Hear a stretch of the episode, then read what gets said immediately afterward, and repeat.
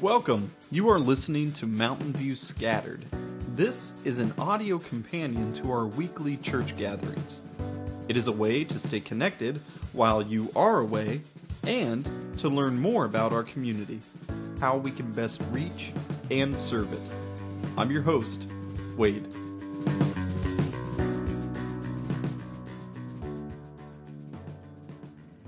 Okay, Ruth chapter 4.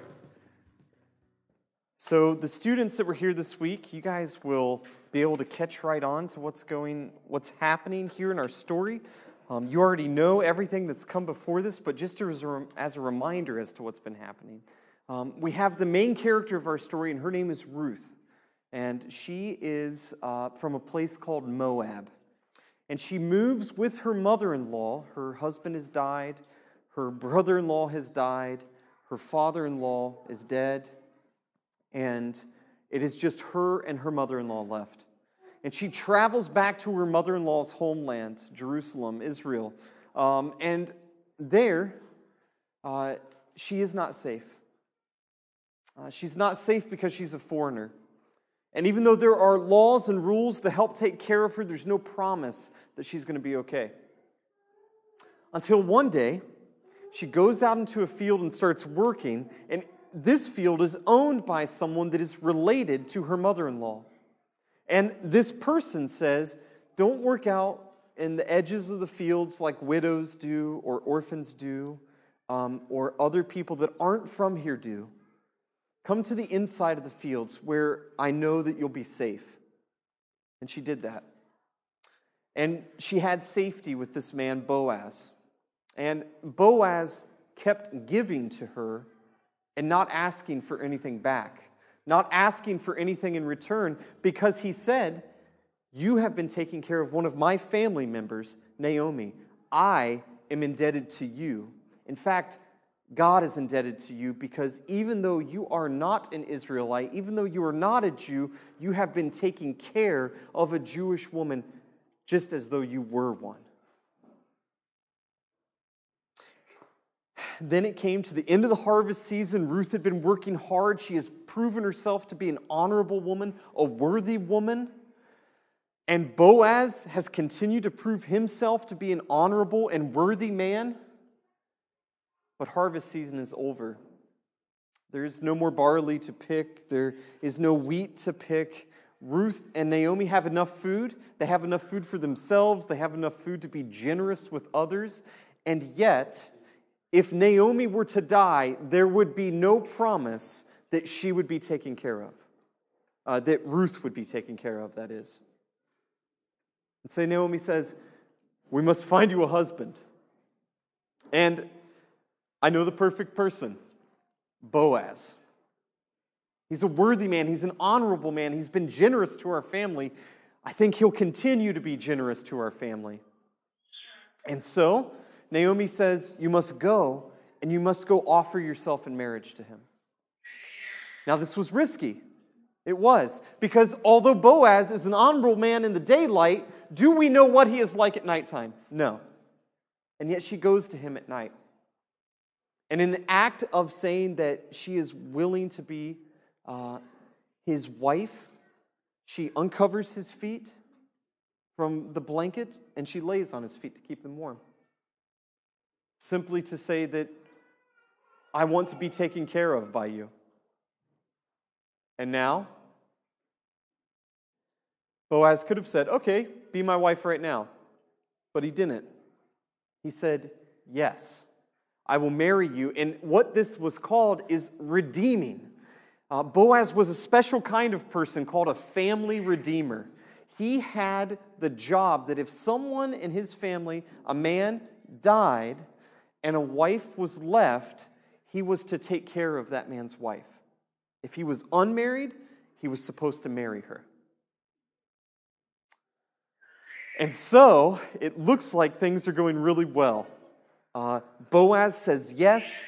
Ruth has stepped out on the limb of a tree on the edge of a cliff and asked for his hand in marriage, except there's a problem. Boaz says, there's another person that by law should marry you before I do. I'm going to go and speak with him. And if he will be your redeemer, if he will be your family redeemer, if he will take care of you, if he will take care of Naomi, then you should marry him. But that's not how we want the story to end, is it? So let's keep going in chapter 4 and see what is in store for Ruth and for Naomi and for all the characters of our story. Now, Boaz had gone up to the gate and sat down there, and behold, the Redeemer of whom Boaz had spoken. So, this other guy that Boaz had said, There's another man in line before me to marry you. Um, I'm going to go talk to him. And he finds the man at the gate of the city. This literally would be like going to the taxi rank, okay? Um, you're going there, everyone is mingling there, there's business being done there. And Boaz knows that at some point during the day, this other guy is going to come there. Now, here's the funny thing this other guy in the story, uh, maybe it's to protect his identity, maybe it's because he's not that important at the end of the day. Uh, in the original language, in the Hebrew language that the, that the Old Testament was written in, he's literally just called Mr. So and so. Okay? So Boaz says, Hey, Mr. So and so, Mr. What's it, what's it, come here. You're not that, you're not, you're not going to be the husband, okay? It's, it's basically what's going on. But let's keep going and see what happens. He says, Turn aside, my friend, and sit down. And he turned aside and sat down. And he took 10 men of the elders of the city and said, Sit down here. And he gathered all the men together. He needed witness for a financial transaction that was going to take place. Um, and he says, uh, Then he said to the Redeemer, Naomi, who has come back from the country of Moab, is selling a parcel of land that belonged to her relative, Elimelech. So I thought I would tell you of it and say, Buy it in the presence of those sitting here and in the presence of the elders of my people. If you will redeem it, redeem it. But if not, if you will not, tell me that I can know, for there is no one besides you to redeem it, and I come after you. And the man, Mr. So and so, says, Yes, I'll take it, I'll redeem it. Okay, why would he say that? Two reasons. He's supposed to, okay? The law would say that he is supposed to do that because he wants to keep the land in his family, in his tribe. All right? And um, he's going to do it, and he thinks that maybe uh, he'll be able to receive more money from this land in the future. It's a good investment, it's a good financial transaction. But let's see what happens. Then Boaz said, The day that you buy the field from the hand of Naomi, you will also acquire Ruth the Moabite, uh, the widow of the dead, in order to keep the name of Naomi's family going. And all of a sudden, now this man wasn't going to be receiving the profits at the end of the day for that land. Okay? There might have been other reasons why he had to say no. Maybe he was betrothed to be wed to someone else. We don't know, but let's just say it like this Mr. So and so in the story, we don't even need to remember his name. Okay? um, and he says in, in verse 6 of chapter 4 basically, I simply can't afford that. I can't afford to take a wife and to take a piece of land that I'm not going to get the money from at the end of the day. And that's fair. Then, verse 7 Now, this was the custom in former times in Israel concerning the redeeming and exchanging.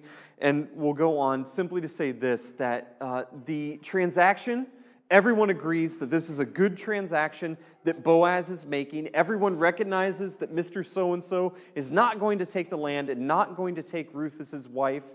Um, and this leads to verse 9. Rather, yeah, verse 9. Then Boaz said to the elders and all the people, You are witnesses this day that I have bought from the hand of Naomi all that belonged to Elimelech and all that belonged to uh, Chilion and Mahlon. Also, Ruth the Moabite, the widow of Mahlon, I have bought to be my wife to keep going the name of the dead in his inheritance. What he means by that is, is the tribe that they're from, the little group within the tribe, the clan that they're from. The land is supposed to be equally spread among the tribes. And so Boaz is doing a good work here of keeping the land within the family.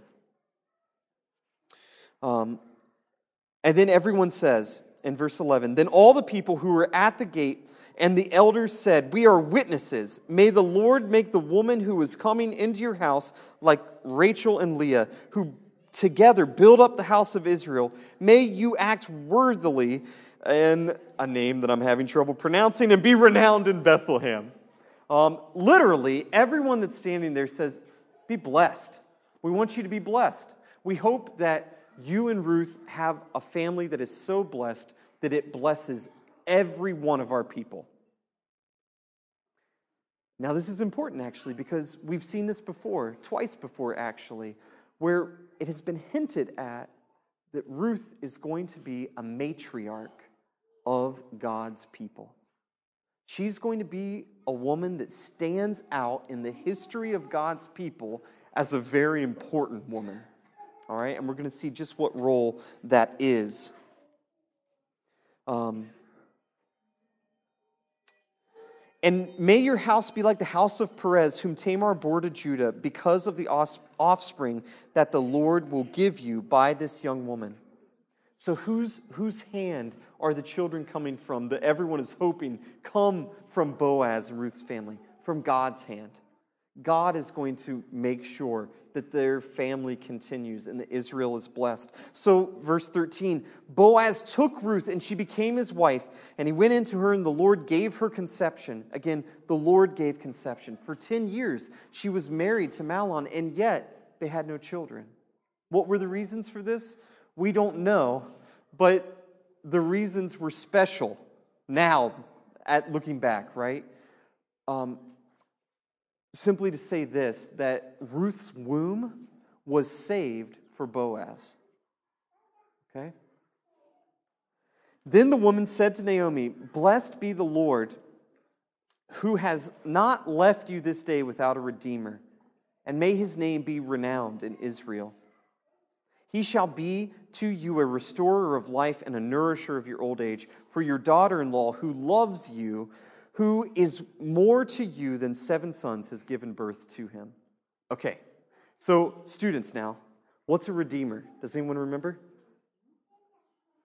Yeah. A savior. Good. All right. So we've called this this this uh, series that we're doing Ruth, a story of redeemers or a story of saviors.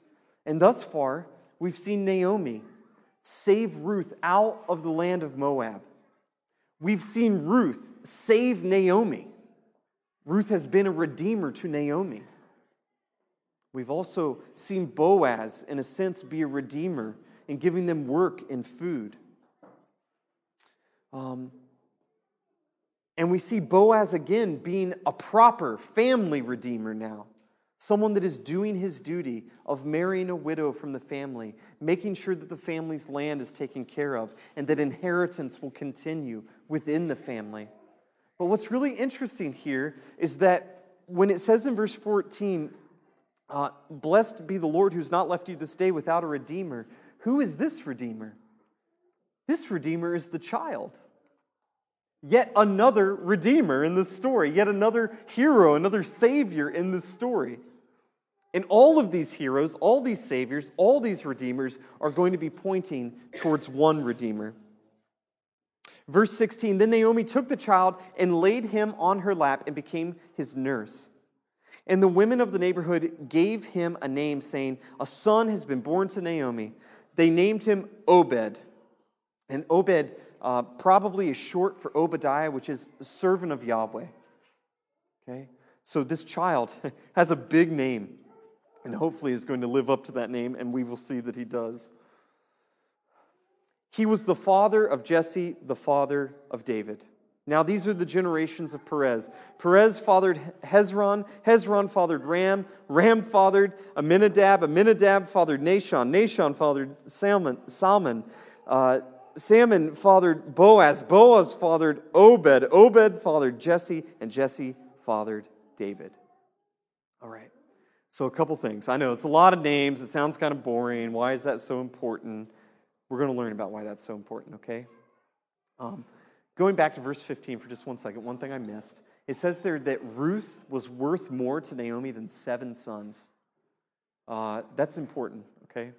So, seven, especially to Jewish people, to God's first people here, seven was a very important number. Three, seven, ten, twelve, uh, 144, 1,000, 1,000, okay? These numbers are very important to the Jewish people. And seven is seen as a perfect number. More specifically, to have seven sons is the perfect family, according to God's people here. And um, it says, though, that Ruth is more important to you. She is more precious than seven sons. This is a foreign woman, not a Jewish woman who is naturally a part of God's chosen people. Yet God has set her aside. And He has set her aside for a couple of reasons. Uh, one big reason is because ever since Genesis 15, when God made a promise to Abram, who becomes Abraham, uh, God has been polling people that are non Jews into his family. And Ruth is a picture of that non Jewish person who's going to be pulled into his family. Okay, we're going to stop there and we're going to just focus in on what it is that we're actually talking about. Okay, I know that all of you guys up front are like, bored of hearing me talk. I understand. That's okay. It's okay. Here's what we're talking about the book of Ruth is a perfect example of God's redeeming love and points to our true and perfect Redeemer, Jesus. Okay? And we're going to see how the book of Ruth does that now. We've looked at it all along, but we're going to look at it more specifically now. What does this mean for Naomi? What does chapter 4 mean for Naomi? means a couple of things. As it says there in verse 15, Naomi is going to be taken care of. She's got a redeemer in her life, a child that once again, after her two sons have died, she can take care of as her own. And Ruth is still the mother and still takes care of the child. But Naomi, uh, being a good grandmother, comes alongside Ruth and helps to take care of Obed. Um, also, we see here in chapter 14, or chapter 4 rather, that Naomi is becoming a very important part of God's people. All right? Uh, she is becoming a very important woman in the history of God's people. Now, from chapter 1, we would not have guessed that. In fact, from chapter 1, we would have said that Naomi was being unfaithful to her own people by moving to Moab and leaving her people behind. Many probably thought that she left God behind. And yet now she's back and God is blessing her. She's blessing her by becoming a grandmother. Something very simple. And yet, we're going to see who this grandchild is, okay? Um, what does this mean for Boaz? Uh, look, just a couple of verses ago, Boaz was at risk of losing the woman who he wanted to be his wife. Um, and yet, what does chapter 4 mean to Boaz? It means that Boaz is married to an honorable and worthy woman. Literally, the woman of any Jewish man's dreams. Um, what does this mean for Ruth? Uh, this means that Ruth is taken care of, no matter what. If Naomi, if Naomi dies, she's not left a foreigner in a strange land. She is becoming a part of God's people. She's being welcomed in. But not only that, um, she has now a very special role in the history of God's people as well. So, Obed, verse 22, Obed fathered Jesse, and Jesse fathered David. Who's David? David is very important. David is Israel's oh, David is Israel's first true king as it were. A king who was a man after God's own heart. And so, you have Boaz and you have Ruth becoming a first family, if you will. Um, they are becoming leaders throughout all of Israel's history. Um, in fact, when David becomes king, David goes to God and he says, God, I want to build you a house, and it's going to be spectacular. Okay? It's going to be the greatest place of worship ever. And I want to honor you in this way. And this is in 2 Samuel chapter 7. God says, No, I don't want that. That seems strange, doesn't it? But that's because God has something greater for David. Instead of David building a house for God, God builds a house for David. He says, David, no, I don't want you to build me a house. I'm going to build you a house. And this house is going to be a household of kings. And I promise you that no matter what, there will be a king from your family sitting on the throne. Time out. I don't think there is any king of Israel. What is, I mean, today, is there a king? Well, there is a king. Um, but let's see just what this means for Israel, okay? Um, rather, let's see what this means for us. All right? Because all along, this has been a story about different characters, and we've learned certain principles about how it's important to, as people of faith, people that believe in Jesus, to go out of our comfort zone, to become aliens and strangers, to leave a place of comfort like Ruth did, and to go into a place that is foreign to you and to share the good news about Jesus. Uh, we've learned the, the blessedness of simple, or rather, single minded devotion to someone or something, steadfast love, stubborn love that will not let someone down. We've learned these principles, and these are good principles, but what does this actually have to do with us? This is what it has to do with us. Um, there is a king of David's family on a throne. There is. And his name is Jesus. Okay? When God promised David someone that would be sitting on the throne for all of eternity, God was promising Jesus to David. The fact that Jesus comes from a mixed marriage of a non Jew and a Jew is significant, it's important. It's God showing us that He wants to welcome all nations into His people. Um, but here's the other beautiful thing about Jesus, okay? Uh, you know, Boaz, uh, he was a man that had a responsibility. Um, and this responsibility was to uh, put himself out on a limb uh, to put himself and his money, his finances, his comfort, uh, put it aside, and to say, I'm going to take care of my family instead.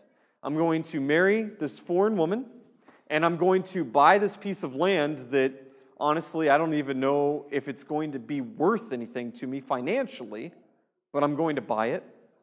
Um, he was uh, a man that was not only able to be the redeemer of Naomi and of Ruth by law, but he was able to be, he was willing to be the redeemer, right?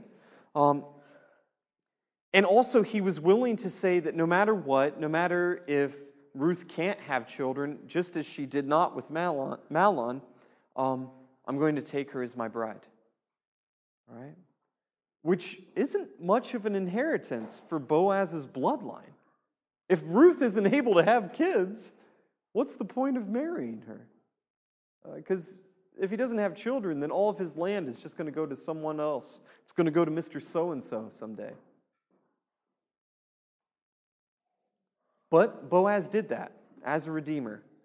And there is another redeemer for each and every one of us that did this exact same thing for us. Um, in Jesus' graciousness, just as we read at the beginning of the service in that, that little confession that we said together, um, Jesus put on flesh. Uh, he was fully God and he was fully man. Uh, he was two natures in one person. Jesus literally became a part of our human family. And he did this so that he could be our Redeemer. Uh, Jesus had it all, if you want to say it like that. And yet the Apostle Paul says he put it all aside so that he could sacrifice himself for us, so that he could be our Redeemer. Uh, Jesus willingly did that. The Father asked him, and yet Jesus, by his own authority, went to the cross, allowed himself to be killed, and allowed us to be purchased. He allowed himself to be our Redeemer. And lastly, he was willing to marry himself to us. Um, the church is Christ's bride. Um, we were a people without hope. Uh, we were a people that had no future. All of us. We were a people that were filled with things that were going to destroy us. We were a people that are at danger. We are in danger in this world. And yet, Jesus said, I'm going to marry myself to you. I'm going to be your Redeemer. So, when we were filled with sin and we were filled with shame, these are things that go against what God has for us, things that God says are good for us. Um, God decided to send his only son, Jesus, who would pay for our sins. He would literally buy that worthless piece of land from us, okay? He would literally buy our hand in marriage. He would become our sin. He would put on our filthy rags, and he would give us his righteous robe. He would become our Redeemer. Jesus is the world's perfect family redeemer.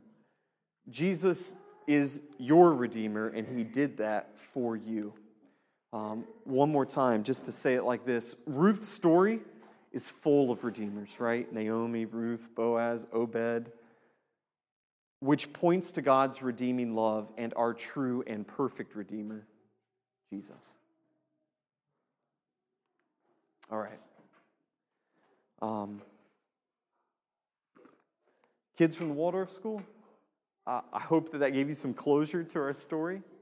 Adults that are here, any of you that are here, um, if that story doesn't ring a bell to you, if that story seems strange to you, um, then please come and talk to us.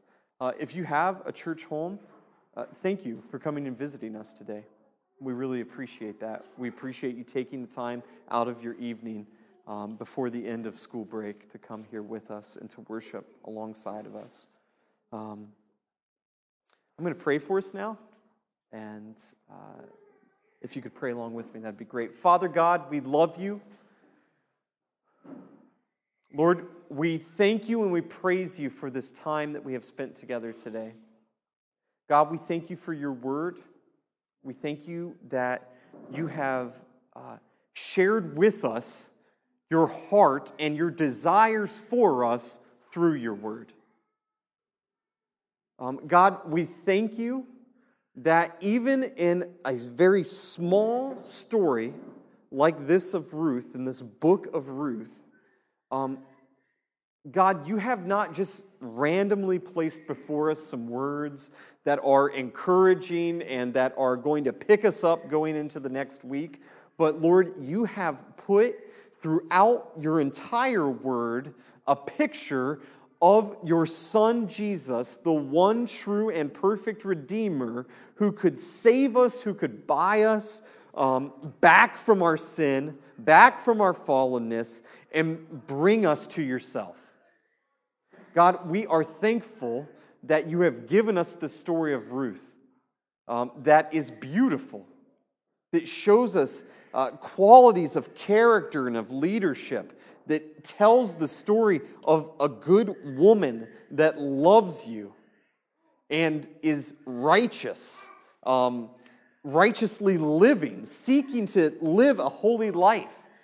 God, we thank you for the picture of a good man that does not abuse women or take advantage of his workers, but is faithful to you, is honorable and seeks also to be righteous in your eyes, Lord, who tries to live in a way that will um, point others to yourself. And yet, God, we know that even Ruth and even Boaz could not do it in and of themselves. We know that they needed something else. And it just so happens that one of their family members would be that, would be your son, that true Redeemer that could save them from themselves and save them from the sin that lived inside of them. God, we are thankful that this simple story points us to your son, Jesus. And Lord, I pray for each and every single person in this room. Um, those that know you, Lord, I pray that your Holy Spirit will be working on their hearts to grow them, um, to uh, push them deeper and deeper into your word, into prayer and conversation with you, into worshiping you in spirit and in truth. And for each and every person in this room that does not yet know you, Lord, um, as their Savior, as their Redeemer, God, I pray that your Holy Spirit will be chasing after them and pulling them back towards yourself. God, we love you and we pray all of these things in the name of your Son. Amen.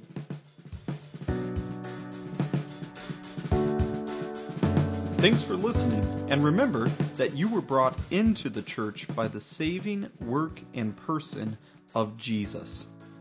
Also, that you are sent out to tell everyone about him. We look forward to you joining us for the next episode of Mountain View Scattered.